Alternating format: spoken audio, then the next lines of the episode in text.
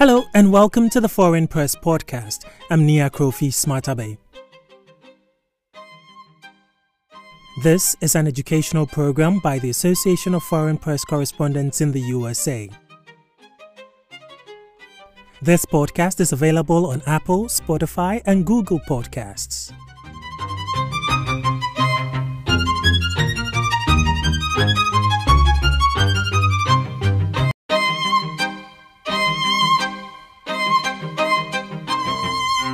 Agriculture has always been a vital part of our lives as humans, as it is our main source of nourishment and continues to be a source of employment for many people around the world. Unfortunately, like many sectors of our global economy today, agriculture is also under threat from climate change. It faces several challenges, including a loss of soil quality and a decline in the agricultural workforce, even as the global population increases. Regenerative agriculture, a term used to describe holistic farming systems that, among others, improve air and water quality and enhance ecosystem biodiversity, is being encouraged among farmers. These farming systems are designed to work in harmony with nature while maintaining and improving economic viability, mitigating the effects of climate change, and advocating for the decreased use of chemical inputs to enhance cleaner air and water. One company that has made regenerative agriculture a part of its corporate mission is PepsiCo.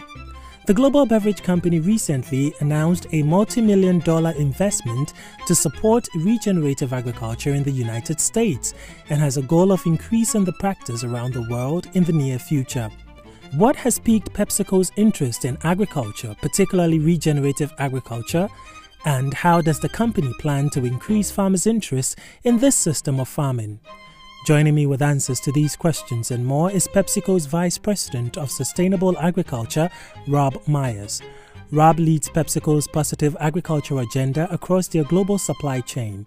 He was previously the Sustainability Director for PepsiCo's global operations, leading their resource conservation program.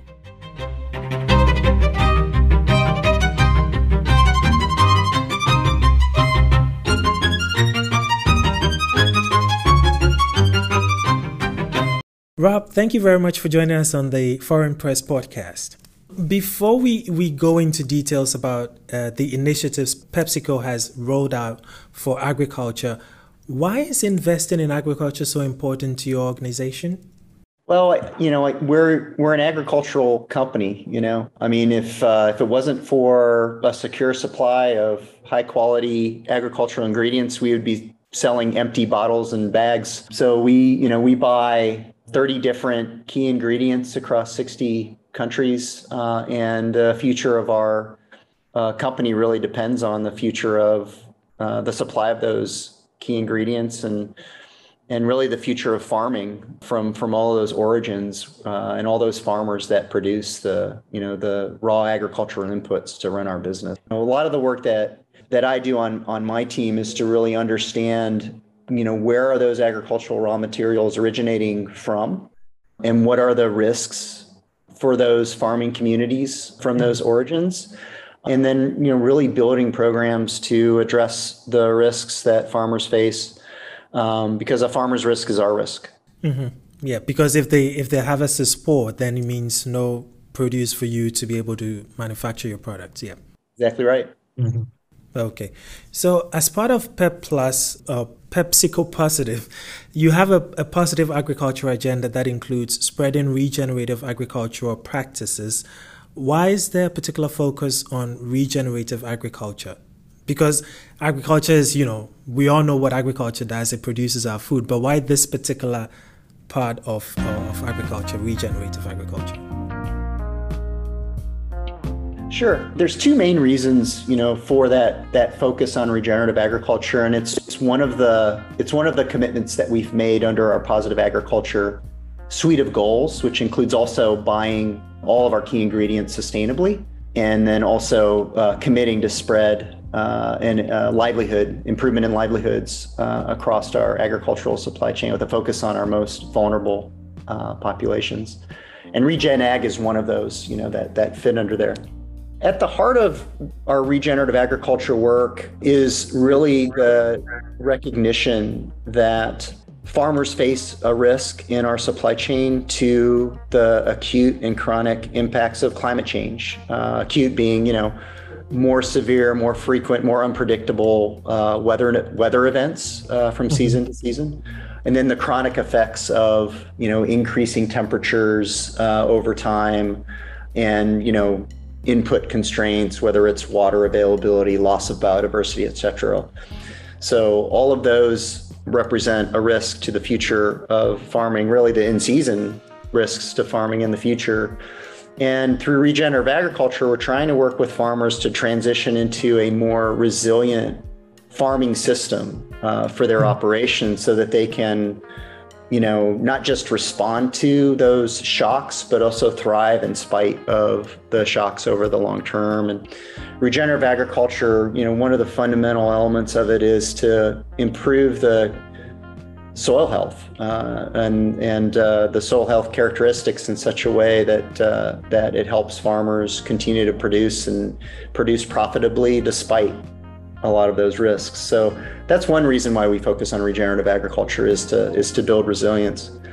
The other reason is we've made commitments to reduce our greenhouse gas emissions. We made a science-based mm-hmm. target to reduce emissions 40% by 2030. Agriculture okay. is about a third of our total greenhouse gas footprint. And through the work in regenerative agriculture, it's one of the primary ways that we're going to deliver against those goals to reduce our emissions. And so it's both the mitigation or reduction in emissions that we're trying to drive through our work in regenerative agriculture, and then also enabling the farmers to adapt to uh, these uh, these risks that climate change represents for them.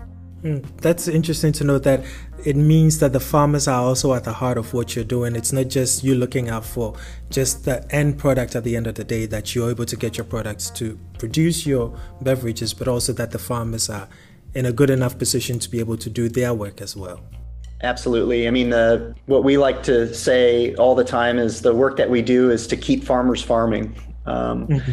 And uh, farmers definitely love that line, um, but it's also really true, and it, it's actually mm. important for us because of you know no farms, no food, and no business for PepsiCo. Absolutely, that and actually no food for humanity, and then that's it. exactly right. We have bigger problems yeah. then, right? yeah, we will. Well, in March this year, PepsiCo announced a $216 million investment in long term partnerships with um, three major farm facing organizations to support regenerative agriculture. So, tell us how is PepsiCo encouraging the transition to um, agriculture or regenerative agriculture among these groups to help address the risks, some of these risks that we've just discussed?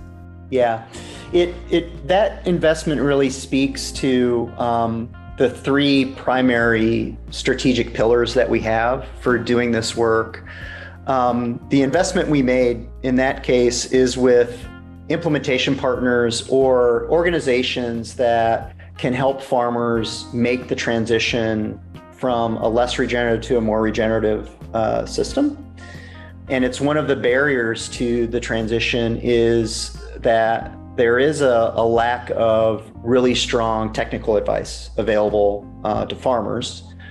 And so a lot of the work that we do is to uh, identify partners on the ground that can provide trusted advice uh, to farmers um, and then make a long-term commitment with those partners um, because often they are you know smaller organizations you know certainly mm-hmm. smaller than pepsico and we really want them to scale uh, with us, and and so making that long term commitment to to really good partners is important for the health of their organizations as they you know as they work to grow. Much of that investment goes to the farmer, and so we you know and, and that's the second pillar is to recognize that there is a financial there's a financial risk for farmers mm-hmm. in making this transition and there's a there's a need to to invest to de-risk that transition, you know, for farmers. And that risk takes the form of, you know, lack of working capital for farmers, you know, because they, you know, they often have to buy different kinds of seeds or uh, and so forth, and so they need more working capital.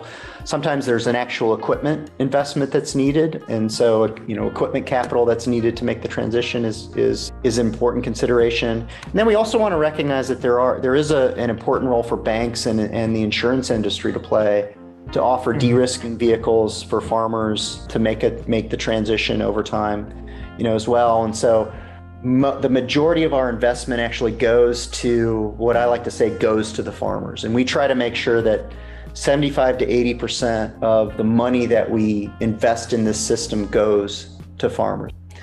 The rest of that money goes to the technical advisors, uh, and so we, you know, we want to pay for really good, trusted advice, and that you know that's hugely important. So that's probably the second you know item on the p&l for for this and then the third one is you know that we do need to quantify impact um, mm-hmm. because we want to understand what's the impact that we're having whether it's greenhouse gas emissions or what's the impact that we're having in soil health improvements um, we need that impact measurement in order for us to understand what's happening and, and also communicate progress towards our goals. It's also important for farmers to quantify what is the impact of the change on your farm. And so how do we quantify and give really good uh, you know intelligent actionable advice uh, to the farmer? And then the third strategic pillar which is kind of embodied in that investment is that to recognize that you know each farmer is a person, um, obviously. And so there is this cultural barrier that we need to recognize exists. And I always like to tell people that, you know, what we're asking farmers to do is kind of similar to like somebody showing up on my front porch and ringing the doorbell and, and you know, I answer the I answer the door and they're like, your investments are all wrong. You need to change your investment strategy for the future of your household, you know? And so obviously I'm just going to shut the door, you know, on them, mm-hmm. but you know we what we want to do is recognize that we are asking farmers to change and farmers if they're farming today a farmer is successful or they wouldn't be in business so they're really mm-hmm. good at what they're doing i think the issue though is that the world is changing and climate is driving a lot of that and so what they're doing today may not be sufficient for the future and mm-hmm. and a lot of what work that we're trying to do is not to make them change because we want to make some sort of claim on our sustainability report. We really want them to change because we think that it's important for them to change for their future. But it's a big step, you know, for a farmer to make a change because any change in their farming system can have real negative, you know, impacts if it's not done really well. And so to overcome that that cultural hurdle, we try to create peer-to-peer networks with farmers. We try to bring some farmers in who've been doing this work for a very long period of time and have them engage with farmers so farmers can learn from farmers. Um, so it's not just the expert's word that yeah. you have to take. There's actually a farmer who's done it, and this there's is actually a farmer who's done it who needs to make the change. And so there's kind of an ecosystem. And so when we make these long-term investments, it often doesn't come through well in the you know on paper but it, it's really an investment in those three kind of areas which we think are really important for a successful transition for farmers to make the change so that they can maintain profitability and farming as a livelihood not just through the change but also kind of get to that new farming system that uh, can be more resilient to uh, the, the climate change impacts that they face mm.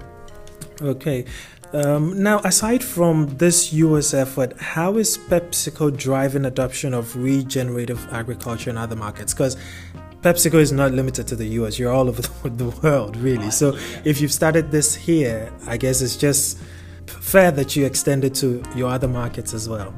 Absolutely, yeah. I mean, so so PepsiCo. Um, I mean, we match. If you look at our our business results and you know where our business is, you know, around half of our business is US and Canada focused, you know, the so called North America. Um, but that leaves the rest of the world. And, and we operate, like I said, in, you know, in, in many, many countries. Um, so we've, it's true that most of the work that we've done is in the U.S. and you'll, we, we just came out with our uh, sustainability report, and, and we're reporting over 900,000 acres of regenerative impact. You know, where we've measured an impact mm-hmm. in our programs. Um, about 15%, maybe a little more than 15% of that is actually outside of the US and Canada. So we've, we've started to ramp up outside of, uh, of the US and Canada. We need to hmm. grow uh, more, uh, and, and which we'll do. Uh, but in our other primary, you know, markets uh, around the world, we are we are starting to do uh, that work. The solutions are different. I mean, this this work is so contextual. So the you know the the the, poli- the policy support, you know the technical advisory that you find in the U.S. is different than what you'll find in Europe. It's different than what you'll find in Africa. The farmers mm-hmm. are different. You know, we work with mm-hmm. farmers that are smallhold farmers on an acre or so mm-hmm. in parts of the world, all the way to you know large, highly capable farmers. All of those farmers are at risk. Uh, all those farmers need support uh, to to make kind of a that you know that transition to become more resilient. Mm. Um, uh, but the work that we do on the ground takes you know kind of many different forms depending on what the risks are in in a particular place. Okay. And uh, PepsiCo continues to uh, work towards its global 2030 goal, which um, you mentioned a while back, um, to scale regenerative agriculture as well. Uh, do you want to scale up those practices to across um, 7 million acres.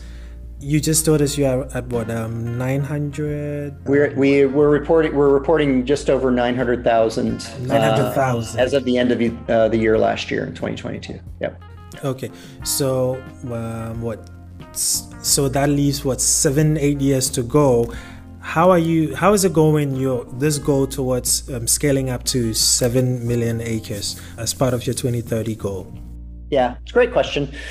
We, uh, in the context of where we where where we are in the journey, so 900,000 is what we're reporting in, in 2022. In 2021, we reported about 340,000, 345,000, I think. And so, that's know, an impressive jump. It is an it is kind of an exter- uh, exponential, you know, kind of curve. I don't know. I'm I'm the ultimate optimist. Um, we're we're committed to meet the goal. I believe we're going to meet it. We have line of sight, you know, to meet or exceed it. I think the the bigger challenge and the thing that keeps me sort of up at night, uh, if you ask me, is not are we going to hit the seven million acre number? Mm-hmm. It's are we going to hit that number and miss the point? Mm-hmm. And the point of the work that we're doing is like what I mentioned before. The point of the work is to, you know, reduce our greenhouse gas emissions to so that we meet our obligation to the science-based target, but also we've got a net zero target that we're we're marching towards uh, with with the due date of 2040. So we need to we need to move down that path, which speaks to you know making sure we drive big impact uh, in those areas. But the flip side of that is, you know, as we're doing this work on our footprint, we need to work on the um, that resilience piece. And so it's kind of what happens and, and what what is the regenerative system that we're moving those farmers towards and will that build resilience in their in their farming systems so that they can survive you know these shocks that are coming uh, from from climate change.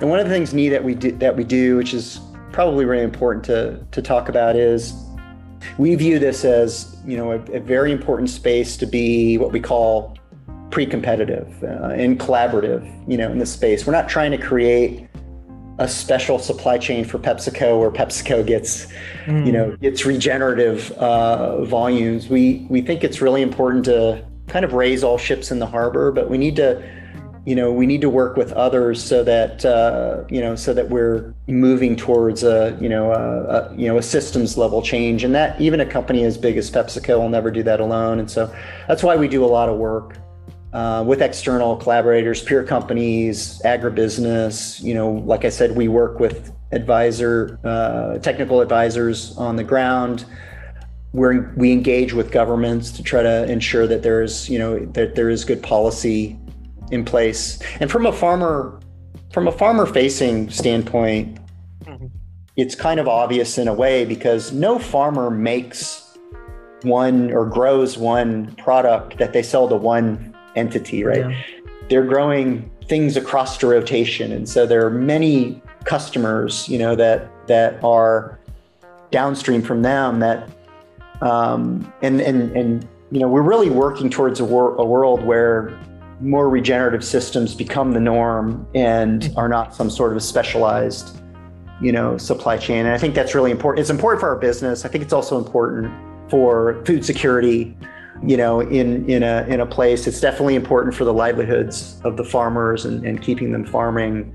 And it's also just important to recognize from the standpoint of you're, you're not really going to drive systems level change if you're not really really willing to work across the system across the landscape to drive that you know that kind of change and so that's kind of where our minds are and in this space it's uh, tremendously pre-competitive and we're we're happy to work with peer companies competitors anyone who's who's pushing in the same direction as you know as as we're pushing.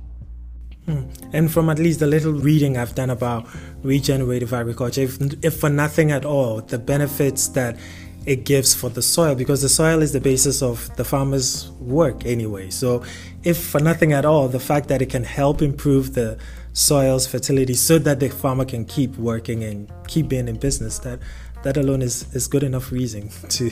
Yeah, to... I'm glad you said that actually, because if if someone asked me like, what's the one what's the one thing?